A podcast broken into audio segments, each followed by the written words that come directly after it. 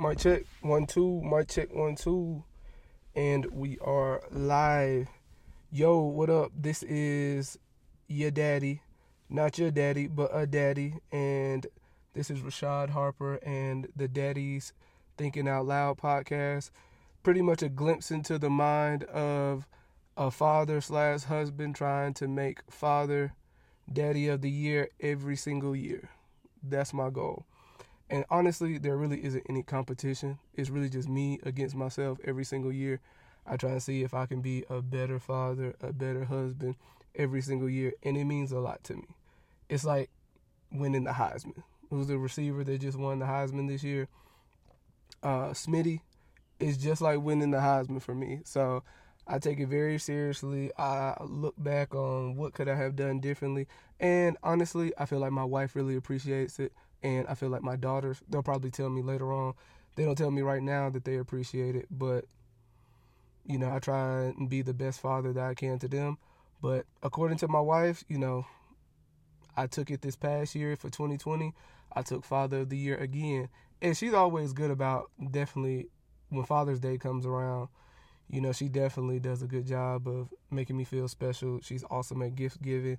You know, I'm definitely, you know, some things that I want. Techie stuff, and she definitely tries to come through with some of that stuff. So shouts out to my wife on that. So I definitely think she appreciates me, you know, trying to be the best father I can. So it's 2021, it's January 7th, and just came back from the gym, recording in my car for now, because that's just the situation I'm in. But hey, that's what this podcast is all about.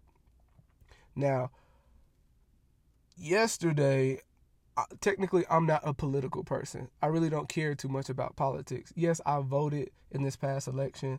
Yes, I do live in Alabama. I'm originally from Atlanta, Georgia. But what happened yesterday with the Trump supporters pretty much storming, the Capitol building in Washington, D.C., and pretty much breaking through all the way to the floor and stuff like that. Man, all I'm going to say is that is crazy. Crazy. And it's crazy because even though it was a whole lot of them, they are still a small representation of what this country is about. And it's like, I wish the media would, you know, portray that. Yeah, I mean, that's a breaking story. That's a top story. But, I mean, hey, how you feel is how you feel. Honestly, you know, I have my beliefs or whatever. I'm not too into politics. I believe, you know, if it's going to be, it's up to me. You know, no president, no elected official is going to dictate how my life goes or how my family goes. And that's just how I feel. So Trump was in office. He was the elected president. Okay, cool. You know, I still go about my business the way I go about my business. When Barack Obama, yeah, it was dope to have the first African-American president in office. But, hey, I still went about my business. It doesn't, you know, it doesn't change how, you know, I govern myself and my family. So with that being said, I mean, seeing all these Trump supporters pretty much, you know, create this form of chaos or whatever because they felt like Trump, you know, got, you know, there was something that happened with the election or the votes there where he was supposed to be the president. I don't know all about that. They just say that Biden was the elected official. I'm not going to get into who I voted for or whatever, because like I said, it really doesn't matter. You know, I'm just saying, like, whatever your belief is, I believe everybody can agree that if the people that stormed the Capitol building, if they were any people of color, let's just say they would have never gotten as far as they would have gotten without somebody getting laid down. And, you know, my heart goes out to those people who did get killed. I believe it's like 3 or 4 of them. I hate, you know, the loss of life in any form or fashion.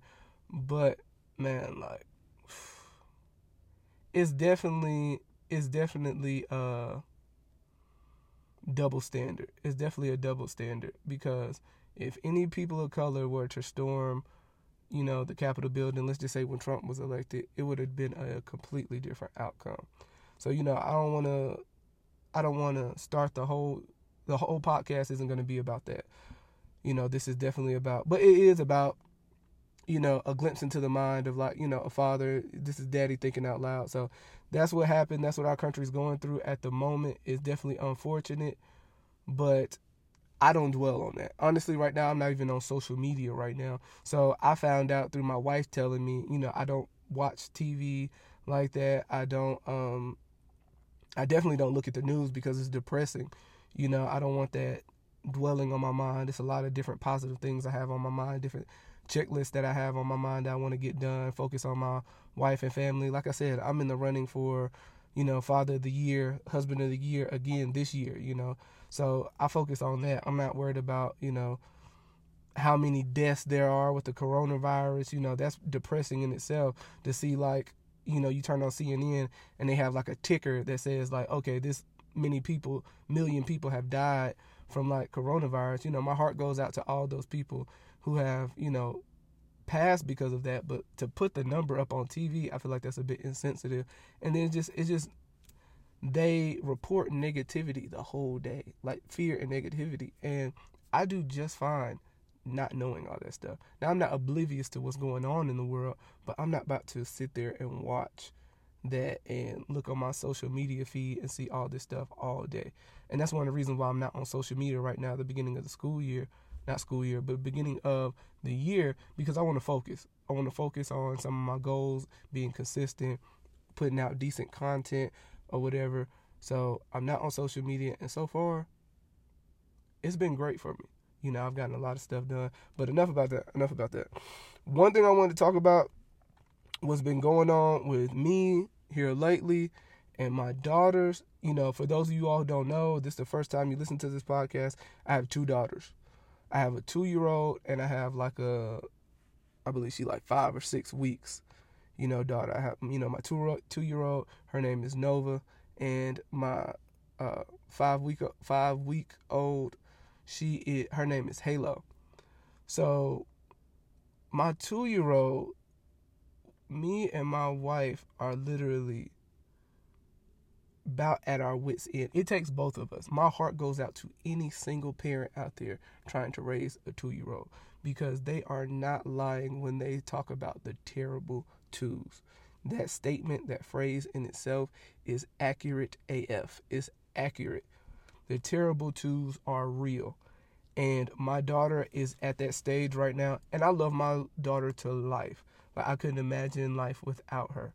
But she is going through a phase, and it is trying my wife and I patience, because she goes through these emotions and she pitches these tantrums. And she's learning, I don't know, maybe she's learning from me and my wife, I don't know.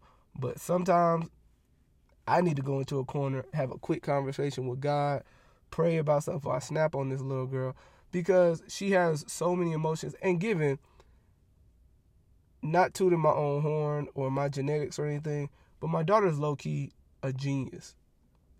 I feel like she's a lot farther along than most 2-year-olds. And I say that because I'm an educator, you know, at the elementary school level. And I don't know, maybe it's because I'm an educator and, you know, I expose her to a lot of things and I have, you know, different learning techniques because that's what I went to college for. But at the same time, the way she grasps information and the way she critically thinks, she's on the next level. But at the same time, when you have a genius, you know, every genius has a bit of crazy in them. And I believe she's no exception. Like, she's getting to the point where she's very stubborn, just like her mother. She gets that from her mother. Shouts out to my wife, Bree. But she's getting to the point where she's so stubborn that, you know, when she wants something, she wants it. And she'll tell me and my wife, and it's getting to the point she's fearless with it. Because we'll tell her to go do something, and she'll snap back, I don't want to do that. I don't want to do that. And the way I grew up, growing up in the South, 2-parent home and stuff, that is something you just don't do. Now, I don't know if I did it when I was 2 years old. I can't remember, but that's just something you just don't do. You don't talk back to adults. You know, you stay in your lane or whatever. But she'll tell us what she don't want to do. We tell her to clean up. She said, I'm tired of cleaning up. And I'm like, and she speaks very well. And I'm just like, I didn't ask you if you were tired of cleaning up. This whole thing about, I don't know if it's this generation, but this whole thing about you know, kids having their own opinion. I didn't have an opinion. And I'm not super old. I'm a millennial. But I didn't have an opinion growing up. If my parents told me to do something, I wish I would tell them how I felt about what they told me to do. There was no option. It was do it. And you better do it in a timely manner. So I kind of have that form of parenting from my parents, but I'm not insensitive about it. You know, I definitely take her emotions and stuff into consideration. But, hey, sometimes when I tell you to clean up, I mean clean up. That doesn't mean go do what you want to do. And I believe that's where we bump heads. And sometimes she just gets overwhelmed, or she wants something so much that she will just lose her little mind and just pitch a fit and pitch a tantrum. And for a minute, me and my wife thought that, okay, it might be something going on with our child. But after speaking with other parents of 2-year-olds, like my sister, you know, shouts out to her, Yanni. Hopefully I get her on the podcast soon.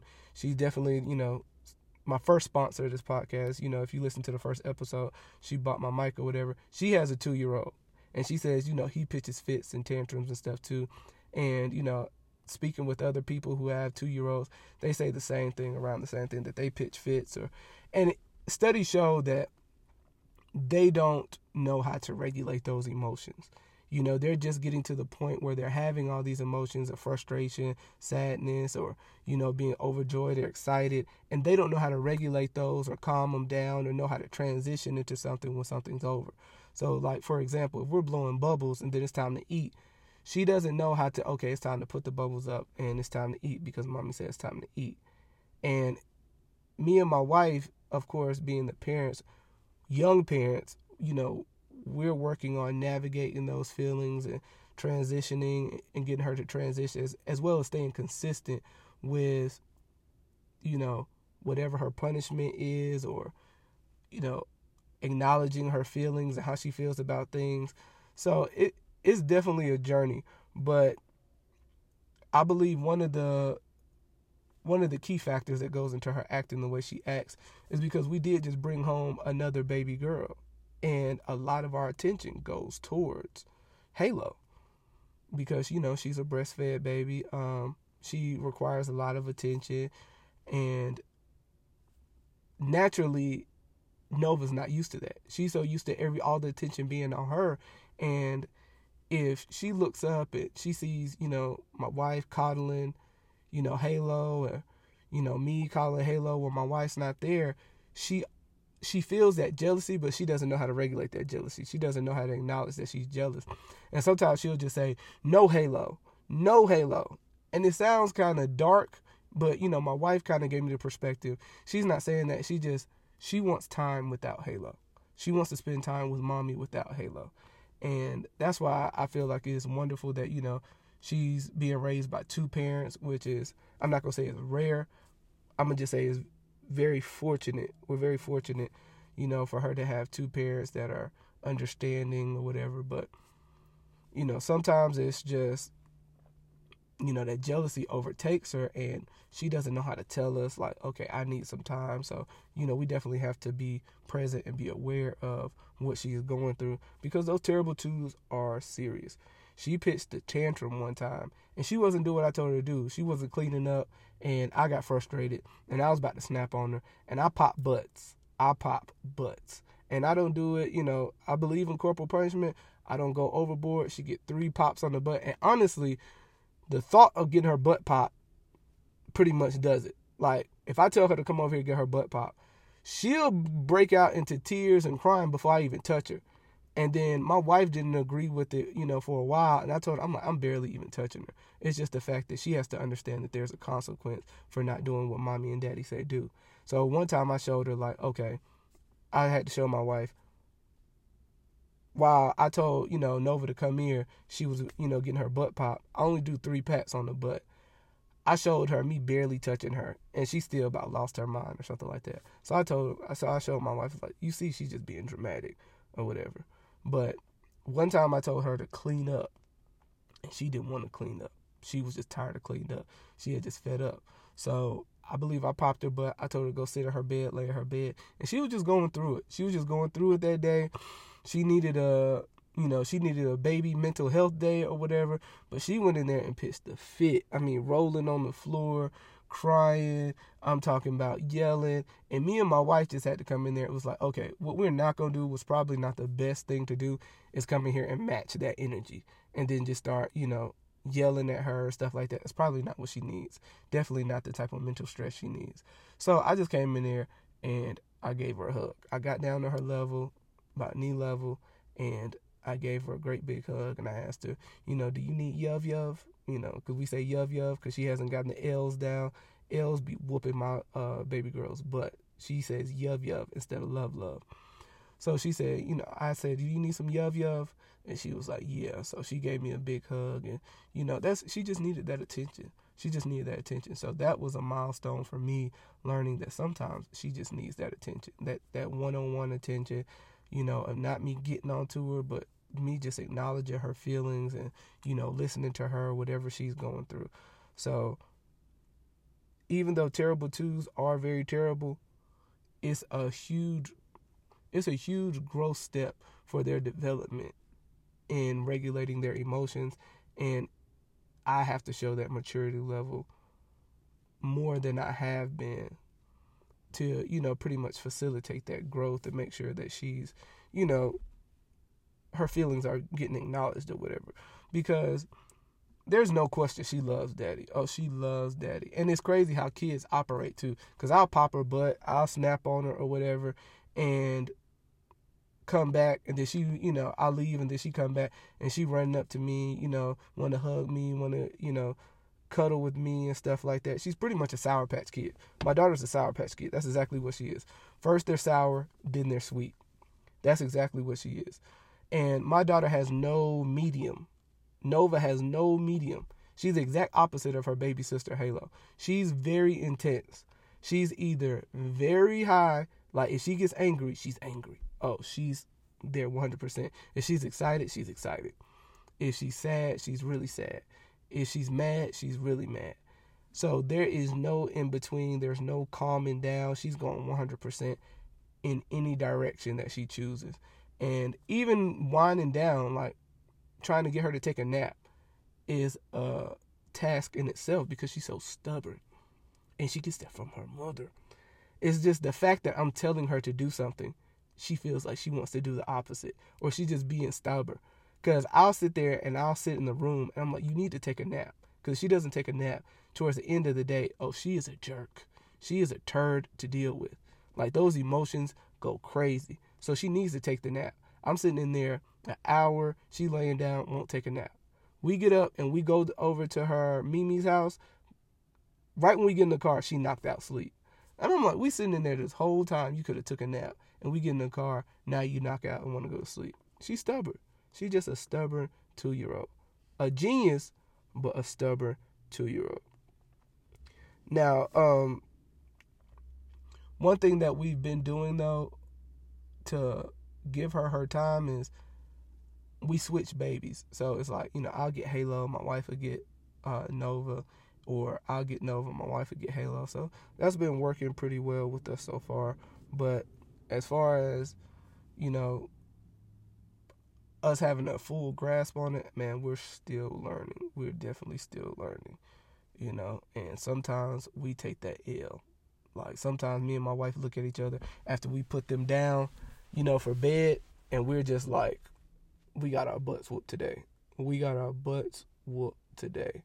Like they took it all out of us. And it's crazy when they tag team on us too. Like Halo start crying and then Nova start crying, and we just like, oh, what y'all not gonna do?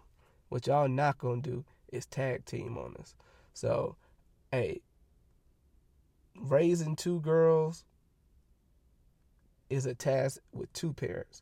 So my heart goes out to all those single mothers out there trying to raise one child or two or more than two by themselves, because it is a job, man.